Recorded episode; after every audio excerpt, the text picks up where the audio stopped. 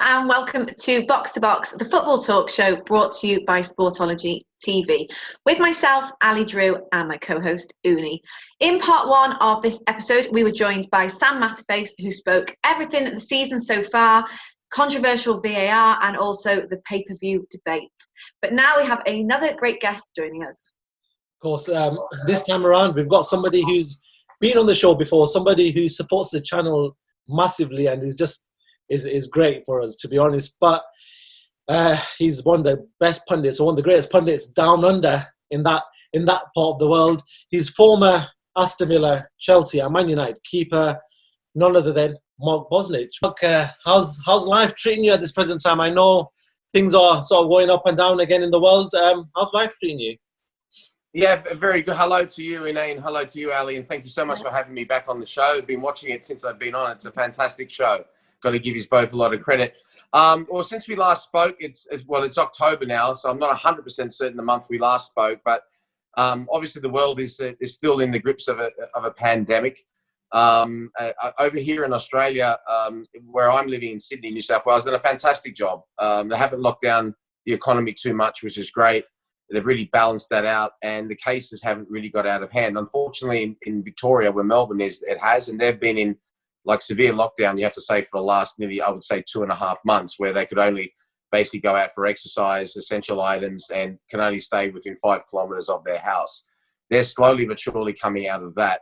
And hopefully, um, you know, quite soon, because the borders are being closed between Victoria and New South Wales, as they have between Queensland and New South Wales and, and other states, that will slowly open up. Uh, and we're coming to the conclusion of the rugby league and the AFL seasons, and they're, they're allowed in New South Wales and in Queensland uh, to have a quarter capacity of the crowds, which, is, which this weekend will go up to half uh, of the stadium. So so far so good. I still think we've all got a long way to go um, in terms of this uh, pandemic um, because until there's a there's a vaccine. Um, really, I, I think that the general sentiment over here is that we're going to have to try to learn to live with it, and and basically, so that that will mean that, uh, like I said, things will have to change, but I think we're just going to have to learn to adapt because uh, ultimately, if there's not a vaccine, well, we can't just go under the quilt and sort of just hope things are going to go away. So, um, but other than that, like the, it's we're going into summer. That's another obviously a massive advantage. You guys are, are going into winter and to flu season. Um, so, uh, you know, over here, like I said, we're we're, we're, hold, we're holding out quite well. Yeah, uh, just I think the general message is just to stay safe. To be honest, to everyone else. Yeah. But um, Mark, let's talk about. Let's start off in Paris. Last night, the Champions League started the first round, the first games. Man United had a yeah. mammoth task of going back to Paris. We know last time they went there, you know, Ole made his name. Uh, this time yeah. around, they were the underdogs. Uh, but what a performance by United yesterday. Um, you know, there were certain players that came into the team. Uh, Axel Tuanzebe came in after 10 months out absolutely yeah. control that defense. Aaron Wan-Bissaka. There was a couple of names out there that I could pick, but I want your expert opinion on it. Uh, Mark Bosnich, what did you make of that performance yesterday? Yeah, look, listen, it was a fantastic win. Um, in, terms of the performance, obviously, if you have a look at the stats, the, the possession, I mean, I think they only has something like 29% possession, which is, which is like, in, in terms of, uh, in terms of, as people know, football means a lot of chasing. Um, but I thought tactically, Ollie pretty much got it spot on, as he did what was it nearly a year and a half ago when he won that amazing uh, second leg uh, when Marcus Rashford hit that penalty in uh, right in the dying minutes to take them through last time. But uh, this time round, with, with the quality uh, and the amount of possession that uh, that PSG had, um, I thought Ollie set his team up very, very smartly. Um, you know, there were times that I was starting to get outnumbered in midfield, which can be really prove telling. Um, and you know, he swapped things around you know, pretty much you know in the middle of the game. You know, went to a diamond formation in the centre, um, and and I think that they look much more comfortable like that. And, and there's no problem as well when a team, which I think Manchester United still are a team in transition. In terms of when I say in transition, Ollie's still getting the players and putting together the, the culture and putting together the philosophy that he wants them to play by. These things take time. I know people just want instant things, but if you think back to even the you know the great managers, even Sir Alex Ferguson, took him a long time before he started to get things exactly right, and then all of a sudden things seem to click over. Uh, while while this is uh, you know occurring, and when you do come up against teams who are, who are quality quality sides, and PSG is a quality team, there's, there's nothing there's nothing wrong um, with with setting your team up that that first and foremost that we're not going to get beat, and you know we're, we're going to keep it very, very tight, very, very solid, and we're going to hit them on the counter. And when you've got you know the likes of, of Rashford, the likes of Martial, um, who are flying machines up front, um, you know they're at their most dangerous when they're running onto the ball and there's space in behind them. So there's no problem in sucking the other team in and hitting them on the break, especially with the strength that you've got in midfield um, you know, the, the, you just got to make sure, and just that's what Ollie did. I was very, very impressed with once again. They don't get outnumbered in, in midfield because regardless how good your players are, if you are if you're outnumbered you know, at the top level, um, you know you're going to get completely dominated, and to a point where you just tire out so much that it's inevitable that the other team are going to score. Was there any players that stood out for you yesterday that gave you that performance? Because uh, just looking at sort of the player ratings and just going through what other people have spoken about, uh, certain names that came up was Aaron Wan-Bissaka, Tuanzebe, David De Gea, Fred. Um, mm. So uh, was there anyone that, you know, when you were watching the game, anyone that stood out for yourself?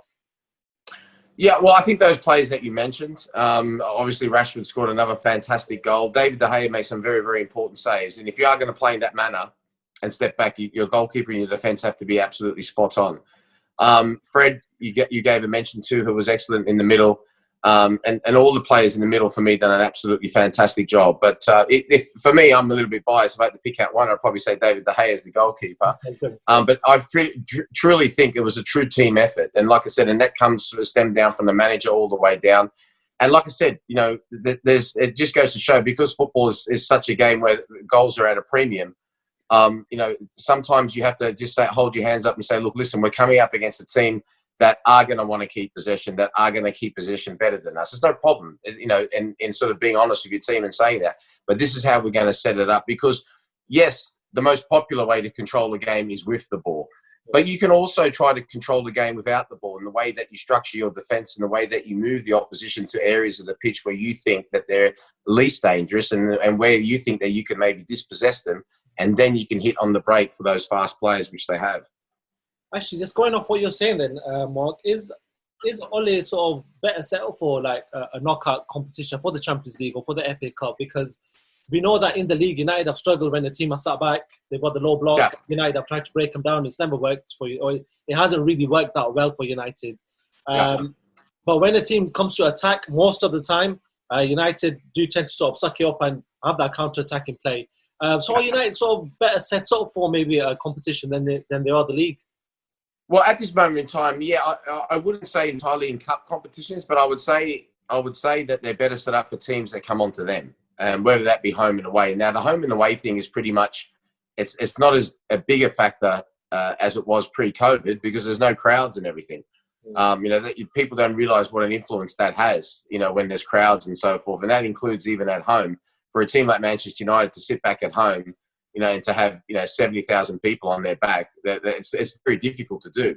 You know, without sort of thinking, all right, you know, to basically going like, I, I want to shut these people up. We will go forward.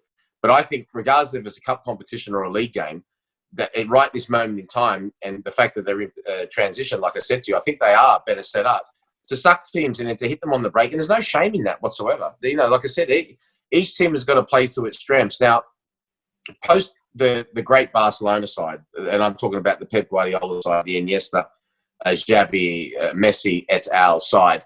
Um, all teams around the world wanted to play in that way, and there's no there's there's you know nothing wrong with that whatsoever. It was the most beautiful football and the most successful football that we've seen in such a long time. Um, but not everybody can play like that because those three players I just mentioned, um, you know, they're three players that come around once every hundred years. Um, so, but everyone's got in their mind that they, but you know, football's about different styles and about different ways of winning things. And like I said, there's no shame in saying, okay, well, look, we're not be, we, we can't control the game with the ball because we're not as good as them in possession. But we'll try to control it without the ball, and you can do that as well. It's not as pleasant to the eye, but it can be done. Last night, Tuanzebe played a great. He played a great game. First game in a while that he's he's back. Mm. Do you think he's done enough to be part of the team maybe this weekend against Chelsea, bearing in mind that Harry Maguire may be coming back in the team. What do you think, you know, Ollie should do there? Which player was that? Sorry, Elliot. Tuanzebe. Tuanzebe. He he played in defence, central defence. Yes, Tuanzebe. Sorry, I didn't I, yeah. I, didn't grab that. Yeah. Look, I'm a great believer that you don't try to fix something unless it's broken. Now, with the amount of games that come up and travel and so forth, you don't realize how many times in, in football people have certain knocks and all that, and they don't really say anything publicly, but you're not 100%. And with the, the size of squads that you have, um, you know, it's always easy at the way out to say, okay, we'll rest you. But for me, I, I thought he was excellent. Um, and and basically, if he's fit and raring to go, I don't see any reason why he shouldn't start again this week against Chelsea. Um, like I said, I, I, thought that the defence overall and the goalkeeper were excellent last night, and they were very, very important. And um, you know, it's a, it's a huge game against Chelsea. Um, you know, coming up straight on, and and there's nothing wrong with keeping momentum. Um, you know, because you can't go too much. You know, it used to be in the past that there were too many games and players are playing too many games. We need more players to do more rotation. But I think sometimes now we've gone a little bit too much the other way. We've gone a little bit to say, okay, well, yeah, you can't play three games in a week. You can, as long as you're okay and you feel okay, and and and basically from a physical or mental perspective, that you're okay. So it can be done. And and like I said, as long as everyone's okay and fit and raring to go, I don't see no reason why you wouldn't change a winning side. Mark, what do you make of uh, Marcus Rashford, this 22 or 23 year old yeah. who's making waves on a political level, who's used his platform yeah.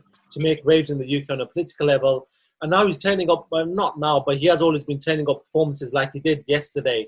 Um, mm. What do you make of somebody so young making such an impact uh, to the to the to world football and on a political yeah. scene as well?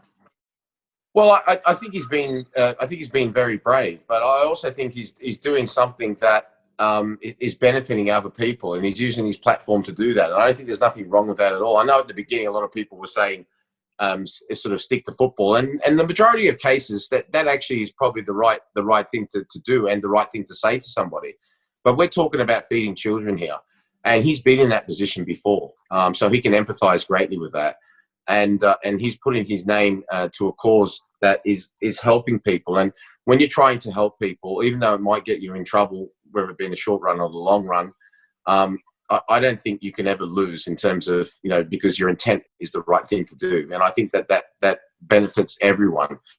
And, and all he's trying to do is use is to use his position um, to to make sure um, that kids that were in his position where he was that age, um, you know, don't go hungry. Uh, and really, it, it's sort of you know, I, it's hard, but it is, you know, we, we're very lucky, all of us three, to live in Western in Western countries. And when I say Western countries, you say countries that are well off. So yeah. you know, Britain, uh, one of the richest countries in the world. So was Australia.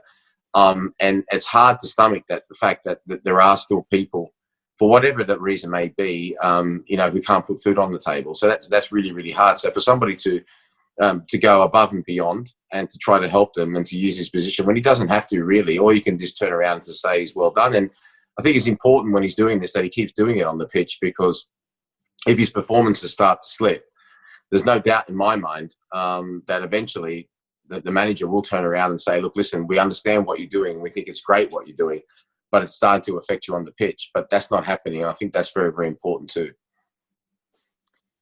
Last night, um, another Champions League game, Chelsea, another former team of yours. They drew. It wasn't the best start for them. What did you make of that performance? Yeah, it was, it was a little bit. You have to say it was it was a little bit scrappy, but they are coming up against a team who are a very very accomplished side, and especially in Europe. Um, and uh, uh, I, I, think it was important for them to keep a clean sheet after what happened on the weekend. Obviously, Mendy coming back was important for them uh, in goal. Um, you know, Kepa has been in and out. We we all know about that.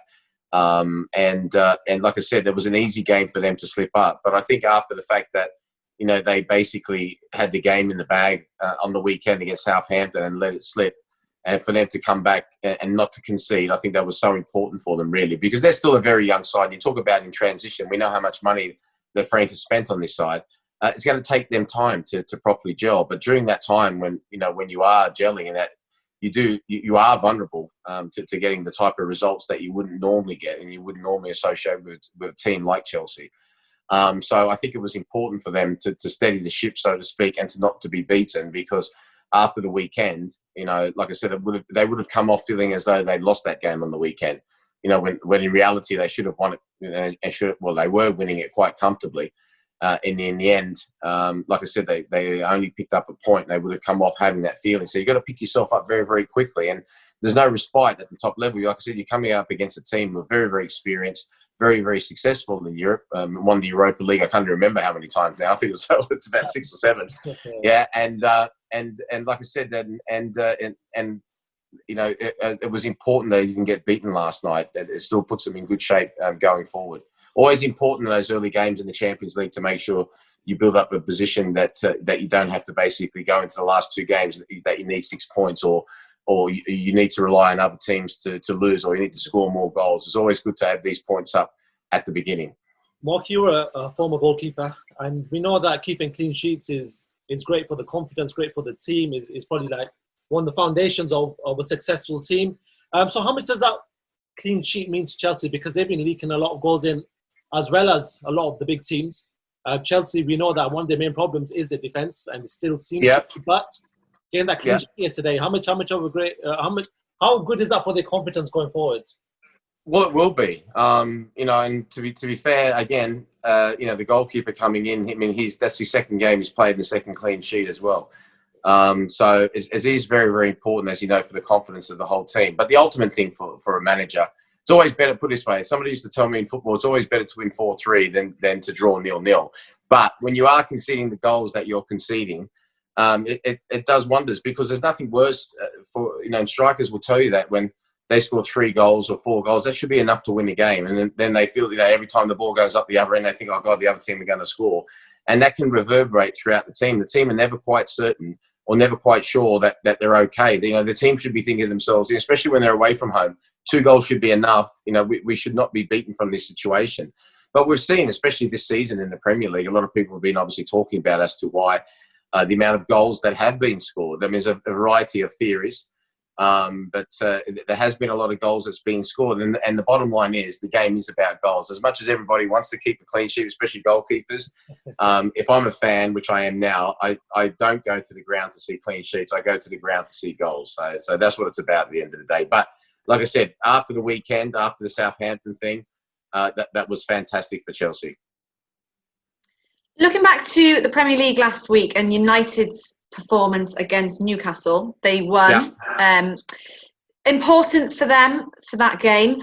What would you say? You know, how important was that win for United and to have you know, to win and dominate the game really?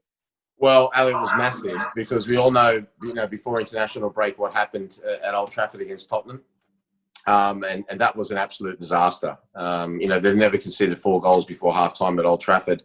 Uh, and you know, I was just putting myself in some of those poor guys' positions, and even the staff alley, thinking to myself, you know, if you didn't have international duty, you'd be you'd be in bits because normally there's a game coming two or three days later, or at least a week later, that you can put that behind you.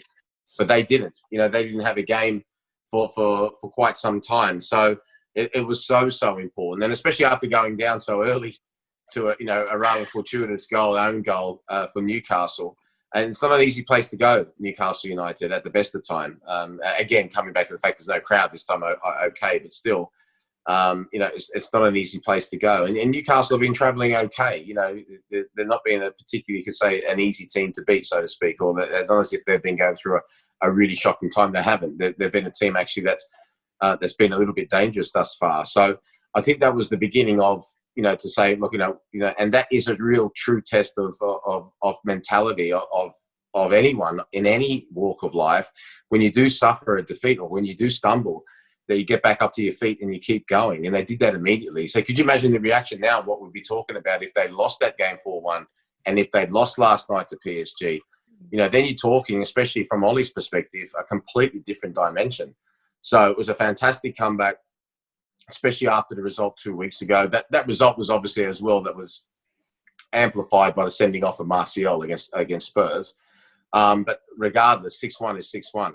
So to come back and to do that, and, and to do that with, with, a little bit of style and panache, and again, not, not afraid to sit back and hit them on the break. You saw a lot of their goals come from that. And and like I said, if you go back through their history, you know, at the start of the Premier League, um, you know, you two guys would have been very, very young. But in 1992, 93, um, it was us at Aston Villa, Norwich, and, and, Manchester United going for the title. And and they had three lightning players in Lee Sharpe, Andre Kanchelskis, this is Manchester United talking about, and Ryan Giggs.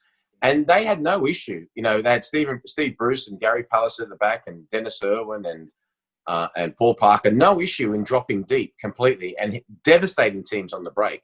I remember one time, you know, right with about five or six games to go, they played Norwich at Carrow Road, and it was sort of, you know, top of the table type of thing, you know, and uh, and they devastated Norwich with, with their counter attacking play, and basically had the game wrapped up after 20 minutes. So, like I said, there's nothing wrong in doing that. Um, you just got to play. You got to sit down. You got to be totally honest with yourself and and your team, and say these are our strengths. This is what we do excellently. This is what we're okay at and this is what we're not so good at. So we'll try to leave that as possibly can. And what Manchester United have shown is and what they're excellent at, and and you touched on it before, Rooney, is is hitting teams on the break. Um, and there's, like I said, and when you've got that type of pace, um, there's nothing wrong with that because the team sit off you and you've got that type of pace, that can be quite nullified. So then you've got to come up with something different. But right at this moment in time, teams think Man United are a little bit weak. We're going to go for them. So there's no problem in sitting back. Crystal Palace have done it very well since the Premier League's resumed. Uh, you know, with Ayew and Zahara from. They've done it excellently. Uh, Mark, we can't let you go without asking you about Aston Villa and their great start to the season. Yeah, we saved the best to last, they say, so I thought I'd save this one to last. You know, Villa have been phenomenal. Uh, some of the signings that uh, Dean Smith's made, we look at the keeper, has been great. Ross yeah. Barkley's just been an absolute phenomenal signing. Jack Grealish has just picked up his form even further. Talk to me about them, man. Um, it's yeah. just been a great start to the season. It is absolutely, and it's a fantastic story. And um, you know, a lot of people say, "Calm down, they haven't had a defeat yet," and all that, and that's understandable. Yes, and, and we know we just spoke about that, uh, Ali and Uni. We just spoke about when you do, uh, or when you are, def- if you are defeated, you might go through the whole season undefeated. I don't know, but if you are defeated, then it's a true test of seeing how the team is, you know, how they come back from that. Um, so we'll, we'll, be waiting for that, but they deserve all the credit that they're getting at the moment. Um, you know, and the league table very rarely lies. And I know it's early doors, but it has some phenomenal victories, no less so than the one against Liverpool, 7 2. Yeah. Um, so, uh, you know, the new signings, like you, you just mentioned, uh, Ross Barkley coming on, on loan as well. I think he's on loan, uh, has been absolutely fantastic. And, and I think as well, it gave a great fillip to the club that Jack Grealish decided to stay, that he put pen to paper. And I think everybody in and around the club were like, wow, okay, you know, he's shown his intent. You know, he could have quite easily left you know, we, we, stayed up by the skin of our teeth last season. Um, you know, let's not go through that again. And let's, you know, let's really try to get everybody playing to their absolute potential. And when they do, as I've seen it, I, you know, I really do think that they should be aiming for the top six. There's no, there's no reason why they can't do that. And don't underestimate how much confidence that they will now get from the fact that they beat, uh, you know, arguably the best team in the world at the moment, Liverpool seven two. You know, regardless of the fact there was no people, regardless of this and that and the other, to beat a team that's the world club champions, you, you, you have to say, and you know, reigning Premier League champions, um, is uh, is an absolute. If seven two is a phenomenal feat, um, and uh, and and that should be always in the back of their mind whenever they have any doubt to say, look, you know, we, we beat one of the best teams in the world, so we can beat anyone if we're all at our best, and that's basically what they've been doing. Dean Smith and John Terry. At this moment in time, deserve all the credit that, that in the world. There's no, there's no doubt about that. There's no, reason for them, like I said, to if they can keep believing uh, and keep doing the things that they are doing, there's no reason why they can't finish very high this season. Mark, how big was your smile when that seven-two result happened? How big was it? I thought it was. Look, I look. Sometimes I stay up. You know, like you'll see on my Twitters and all that. You'll see me staying up and this, that, and the other. Because now with the time difference, so now uh, our clocks are going forward because we've got daylight saving, and I think you guys will, will slowly put your clocks back soon. Yeah, this so week, it's a little yeah. bit more. Yeah, so it's a little bit more different. So usually the early game now kicks off here around 10, 30, 11 at night. Saturday night it's okay. I'll stay up all the way through. But if it's on a Sunday, which that was, you know, and you and you want to get up early like that. So usually, but you know, on the coverage that we have here, we can watch mini matches and this, that, and the other the next day. But you know, it's it's hard not to to put your phone on first thing in the morning for it, just normally, as you know, and then to have a look and sort of say. And then I looked at it and I thought because my eyes are starting to get a little bit funny now. I think it's because of all the mobile like phone I use. Um, you know, and I'm too proud to start to go to a, to a Specsavers and get some glasses. So I actually thought it was a misprint. Yeah, and I, I rang up my mate. I said, uh, I said, um, was that the result last? He said, yes, yeah, seven two. And I was like, oh my god. So I straight away put I didn't even put on the, I put on the full game. Straight away put on the full game. It was amazing, absolutely amazing. Um, and you're still sort of waiting, sort of thinking, oh no, it is. But as it kept, I thought, okay, well, it is. It's 7 2. Um, but uh, another good win against Leicester, as you said. And, and funny enough, Um, you talk about memories that they're going to come up against Leeds uh, this week. Um, Leeds have been a team that everyone sort of has taken upon as as their second side because of the way that they play and Marcelo Bielsa and, and all that. And it won't be an easy game. It brings back a lot of memories because I think the last time Aston Villa won a major trophy, I think was in 1996 when we beat Leeds at Wembley 3 0. Um, so I think that was the last time they won a major trophy. They might have won something like a, I don't know, Intercity Fairs Cup or Fair Play Trophy since then. But I think that was the last major trophy that we won. So that would, that will bring back some memories. And that is the, I think that's the early game this week. I, I was looking down before uh, I was looking at somebody else's phone because on my phone I normally got all my stats there, but I, I got you two on my phone, so I can't look while I'm doing the interview. Before we finish, I do want to yeah. ask you, obviously, as a former goalkeeper, um, the yeah. sort of news of the goalkeeper is Pickford's tackle on Van yeah. Dijk the other day. Um, yeah. I just wanted to get your opinion on the fact that no action was really taken. There was no yellow card, no red card, you know, yeah. and he's out for the, he's going to be out for a while. He needs surgery. What's your views on that?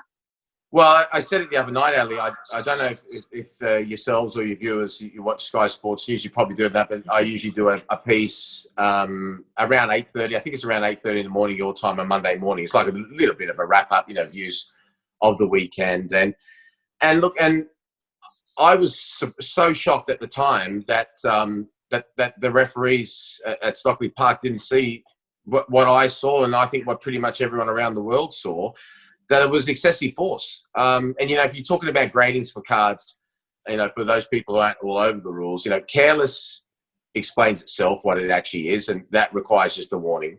Reckless, you know, is you know disregard for for the opposition uh, in a reckless way and requires a yellow card. But excessive force is disregard for the opposition using excessive force uh, and requires a red card. Uh, above that is violent play, which I don't think it was, or serious, uh, sorry, a serious foul play, or violent conduct, which I don't think were those. But I definitely think it was excessive force.